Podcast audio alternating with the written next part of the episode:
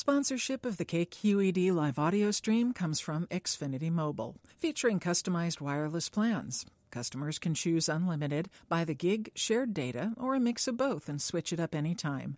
Learn more at xfinitymobile.com. From KQED in San Francisco, this is the Writer's Block. This is Bill Clegg, and I'm reading from 90 Days. It looks like Oz. This is what I think as Manhattan comes into view through the windshield of Dave's Jeep. The crowded towers poke the sky with their metal and glass, and in the midday haze look far away, mythic, more idea than place. We're driving in thick traffic that moves swiftly and in unison. A month ago, I hadn't noticed the city receding behind us as we drove from Lenox Hill Hospital to the rehab in White Plains. We didn't talk much then, and we're not talking much now. Dave is playing music I don't recognize. A charcoal voiced girl is crying with as much earnestness as irony alongside an acoustic guitar. He tells me her name, and it sounds more like a department store than a person. He compares her to another singer I don't know, and I feel as if I've lost fluency in a language that once was second nature. Between Lenox Hill and rehab, I've been in treatment for six weeks, but it seems like years. And I imagine during that time new bands coming and going, movies capturing the attention of the masses and being forgotten, books sparking controversy or indifference, and the roar of it all fading to make way for new entries in the cultural lottery. Dave tells me about a play he and Susie have just seen, and I feel myself shrinking in the seat, becoming kid sized. Up ahead, Oz juts higher above the horizon. It's early April, a Monday. We're driving to Dave's writing studio on Charles Street in the West Village. He's offered me the place for a few weeks while I find somewhere to live. I've just finished four weeks in a small drug and alcohol rehab on the grounds of an old mental asylum. Dave drove me there after I was released from the psych ward at Lenox Hill Hospital, where I wound up after a two month bender that ended in a fistful of sleeping pills, a bottle of vodka, a crack pipe stuffed to bursting, and an ambulance. The small literary agency I co owned and ran for four years is gone. All my clients have found new agents, our employees have scattered to new jobs or left New York, and whatever money I once had has been wiped out, leaving in its place a rising debt of legal, hospital, and rehab bills. The eight year relationship with my boyfriend Noah is over, and the apartment at 1 Fifth Avenue his grandmother bought him, where we lived for six years, is no longer my home. I can sleep at Dave's office, but I have to be out between 10 and 5 so he can work. The song changes. The girl is talking more than singing. The guitar is now a cello, and I wonder what I'll do all day, how I'll fill up the hours, where I'll go. Sure you want to do this? Dave asks cautiously. Sure you should be coming back here? He turns the music down and keeps his eyes on the road while he voices my own doubts. I'm not sure of anything. I'm 34 years old, unemployed, unemployable in a field I worked in for 12 years. I have a mountain of terrifying paper waiting for me the settlement agreement with my ex business partner, Kate, dismantling the agency, bills from my lawyers, hospital bills and insurance forms, emails and letters, angry, loving, and everything in between, from friends, former colleagues, and family. The balance of the rehab bill is at least $40,000 and likely much more.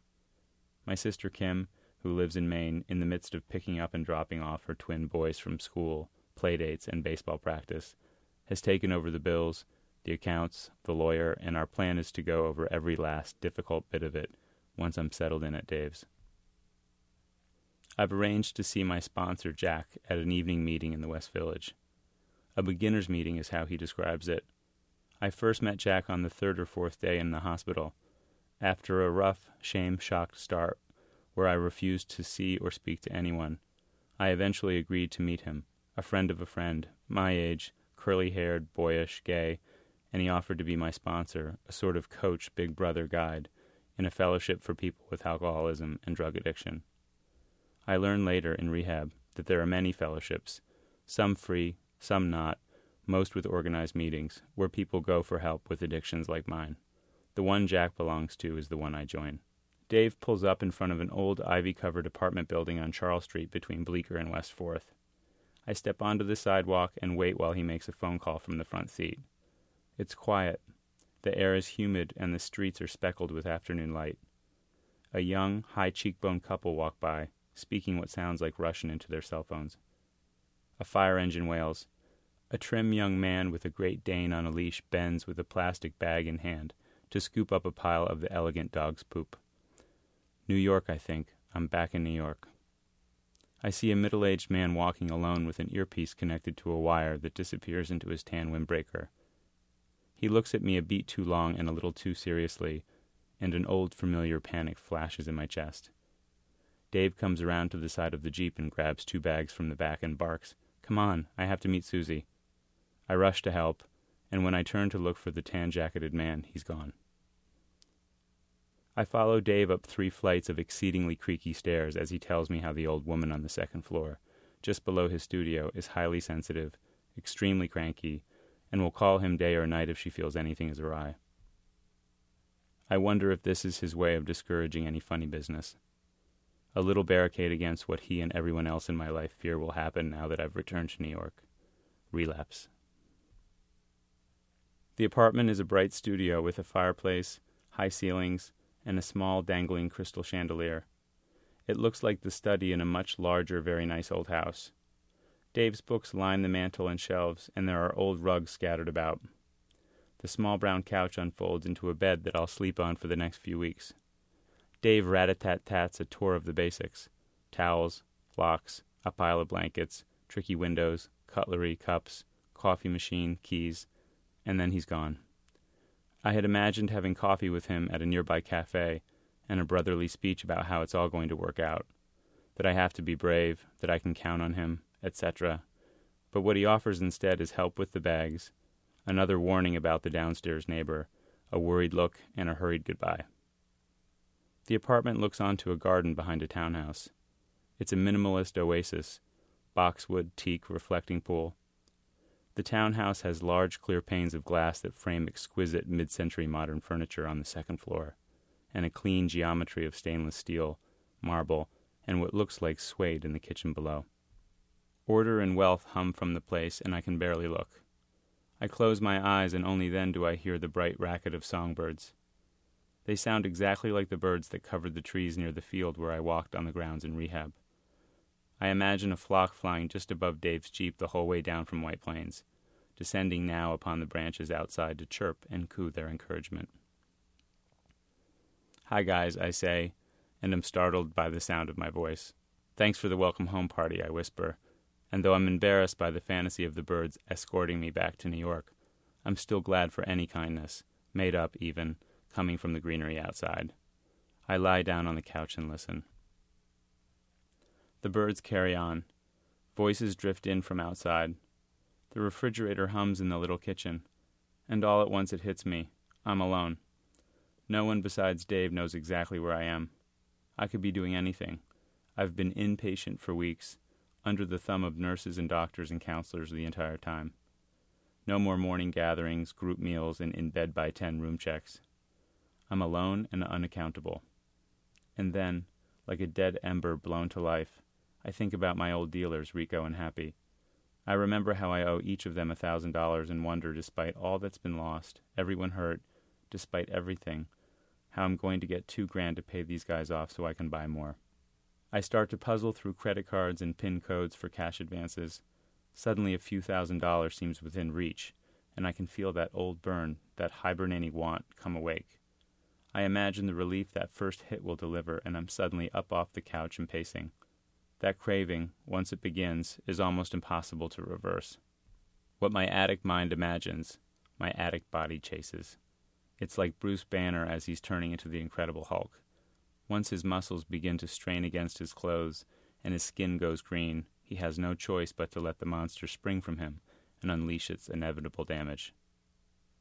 I step on a creaky floorboard and remember the old lady below. I think of Dave and how he spent most of his day driving to White Plains and back, how he's trusting me with his place, and how worried he looked when he left. I look at my watch. It's 3:50 and I remember Jack had suggested I go to a 4 o'clock meeting around the corner if I return to the city in time. I can make it, I think desperately, meaning both the meeting and in general. I grab the set of keys from the mantel and as gently as I can descend the three flights of noisy stairs and hurry out to the street. By the time I get to the meeting, it's packed, and I have to wedge myself through the crowd to grab what looks like the last seat. I sit down against a wall painted robin's egg blue, and as I do, I see Jack. He's sitting in the seat directly across from mine, with a big, glad you could make it smile. We're not supposed to meet until later, but he surprised me by showing up at my first meeting back in the city. Welcome home, he whispers seriously as the lights go down and the meeting begins. I have met Jack only three times twice at Lenox Hill, and once during the last week at rehab, when we went for a long walk and sat in a white gazebo and listened to the head counselor say he believed I was someone who would make it, someone he didn't see relapsing. Jack is a music critic and lives in the city with his boyfriend. He wasn't a crack addict, but his history with drugs and alcohol reminds me of my own, and every time I think I've told him something too embarrassing or too shameful, he's quick with a story that reminds me we've sunk to the same depths. I keep needing to remind myself that Jack is a drug addict. He's so put together, so clear eyed and wholesome. It surprises me when he describes doing things when he was high that I'm convinced no one else but me has done, like hitting on taxicab drivers. He tells me this is the first time we meet at Lenox Hill, when I'm still paranoid about being followed by undercover DEA agents. My first response is, How did you know? To which he responds, What do you mean? I was there and after a beat, I understand that he was there when he had done it, not when I had. The meeting ends and we go for coffee. I tell him about the craving I had an hour ago in Dave's apartment. He tells me if it happens again, and it will, I need to immediately call him or someone else who is sober. If I get his voicemail, I should leave messages describing what's going on, even if it's to say I plan on getting drugs or that I'm about to drink. Just speak it through, and then once I've done that, if I can, try to imagine every beat of what will follow. Paying the dealer, scoring the drugs, getting high until the drugs are gone, and then calling the dealer for more and more. Running out of money, getting paranoid, not picking up the phone when worried friends call. The next day, the horror of mourning, the empty bank account, the need to get more, do more, and on and on. Back at Dave's a few hours ago, I hadn't imagined anything beyond getting high. Just the high. As we now sit in a crowded coffee shop on Jane Street and talk through where it would lead, I can feel the once hot little ember of craving cool down. As we talk, I wish I could go home with Jack.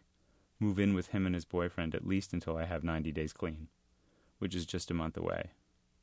90 days is a milestone that many fellowships and organizations dealing with alcohol and substance abuse use to mark a strong foothold in sobriety. Many suggest what I've heard Jack refer to a few times as a 90 and 90, which means going to 90 meetings in 90 days. Jack has recommended, since I'm not working and have little else to do, that I go to two meetings a day at least. The meetings are excruciating sometimes.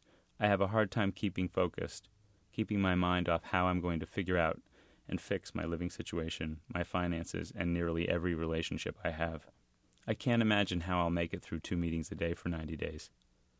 One meeting at a time, one day at a time, Jack chants when I tell him my worry and it shuts me up.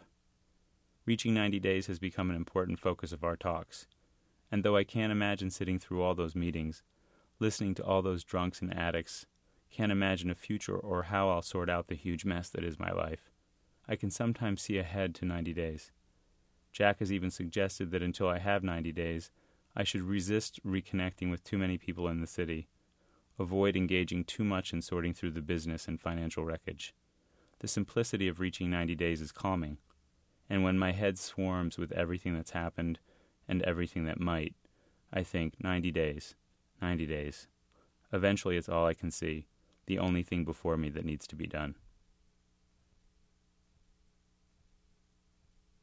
To subscribe to the writer's block and hear more stories, Visit kqed.org slash writersblock.